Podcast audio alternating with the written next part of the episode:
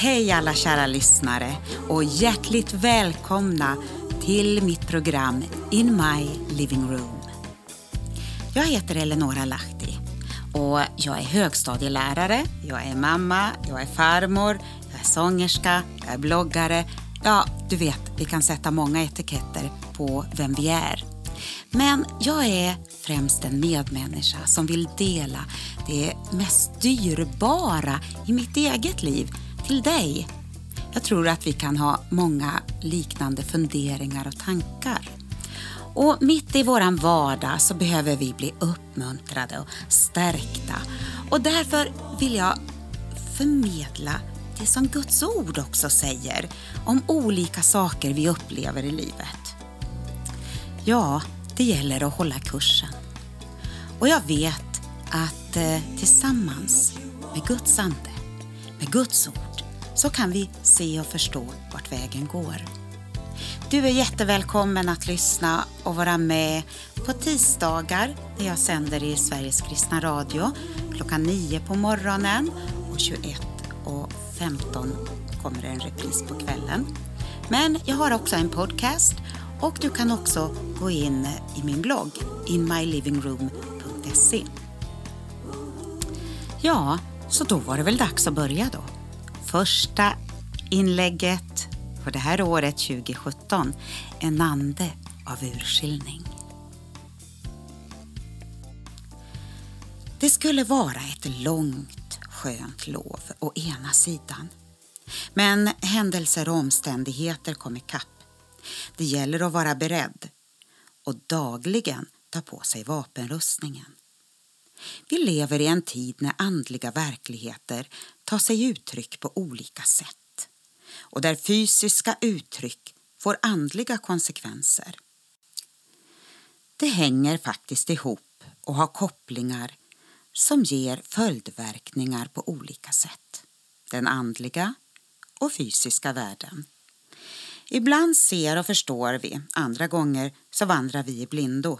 Och jag ser mer och mer hur vi behöver en ande av urskiljning mitt ibland oss. För att vi inte ska tappa kursen och med tiden bli bedragna.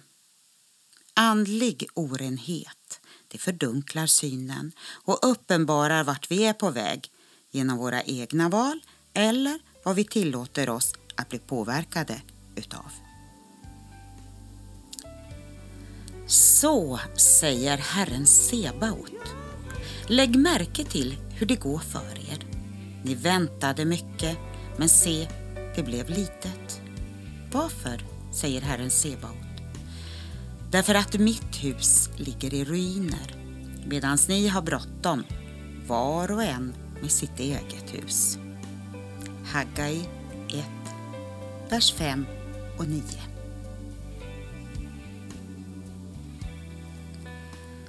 Själviska mål och revir, lojalitet på andras bekostnad eller ögonkänneri är alla destruktiva krafter.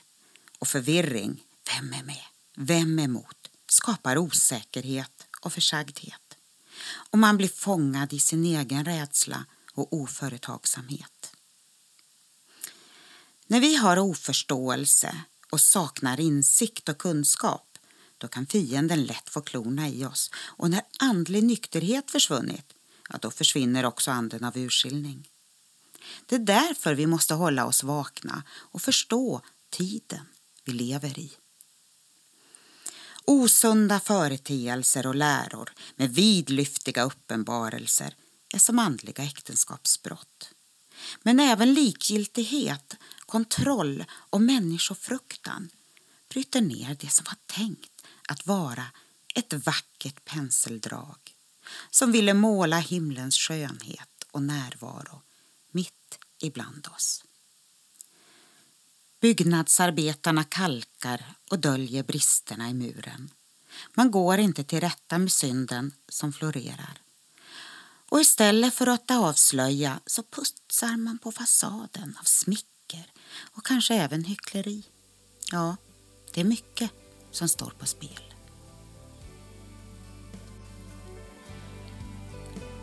Jag ska riva ner muren som ni vitkalkade och jämna den med marken så att grunden ligger bar.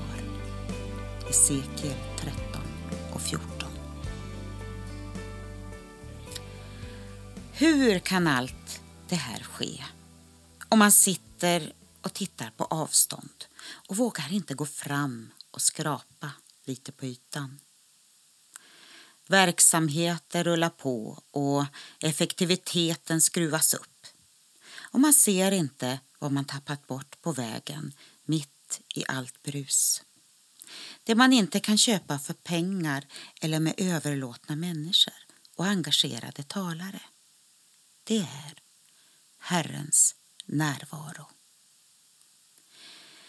Vi vet att det står om att en dom ska börja.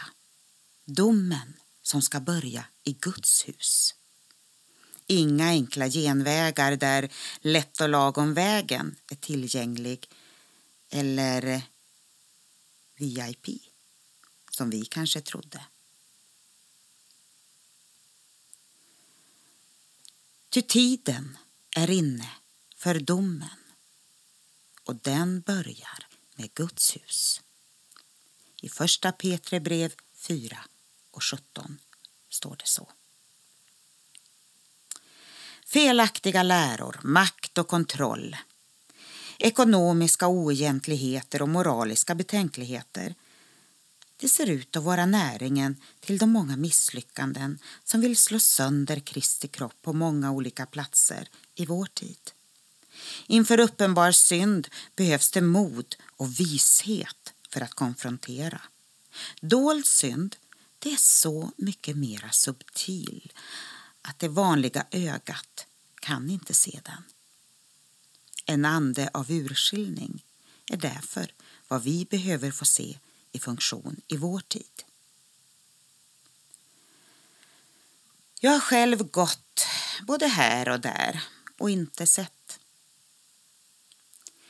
Visst har det ibland känts obekvämt och osäkert. Och jag har anklagat mig själv att vara allt emellan oengagerad till att vara kritisk. Och skuldkänslor slår till. Nu vill det obekväma tala och ta kommando. Och jag tror att jag börjar förstå. Det kan nog handla om en ande av urskiljning som vi nu behöver i vår tid. Men först, om vi går till rätta med oss själva, ska vi inte bli dömda. Första Korinterbrevet elva och trettioett. Hörde jag rätt? Tänkte jag fel? Var det ett tilltal eller egen idé? Vart vill jag komma? Vad är mitt motiv? Visst kan man undra, vart försvinner min tid? Och ser jag något nytt, tittar jag bort. Vad vill du visa av drömmar jag fått?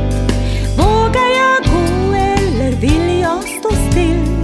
Ibland kan man undra, vad är det jag vill? Och nu hör jag dina ord. Och du säger, du säger till mig. Se bara till att du följer mig, så mycket vill hindra och påverka dig.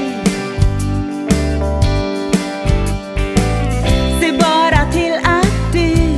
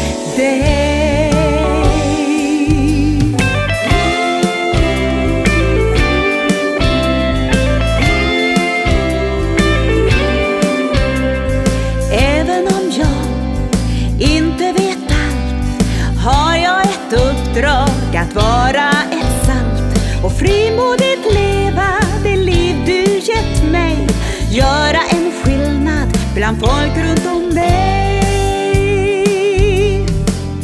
Och nu hör jag dina ord, och du säger, du säger till mig, se bara till att du, att du följer mig. Så mycket vill hindra och påverka dig.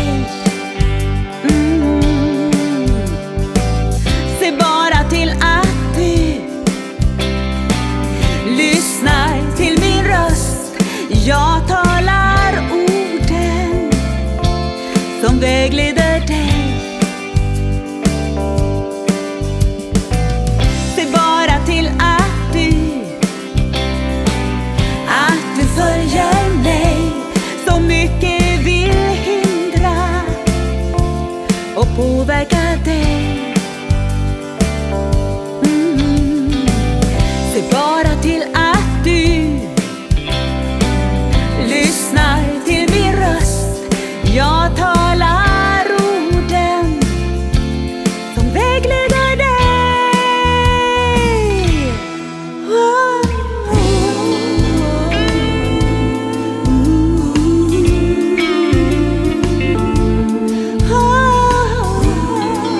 oh. Det var allt från mig, Eleonora Lahti, In My Living Room. Och jag hoppas att du har med dig nya verktyg inför den här dagen, i den här veckan, i den här tiden. Gud välsigne dig. Ha det bra. Vi hörs. Hej då.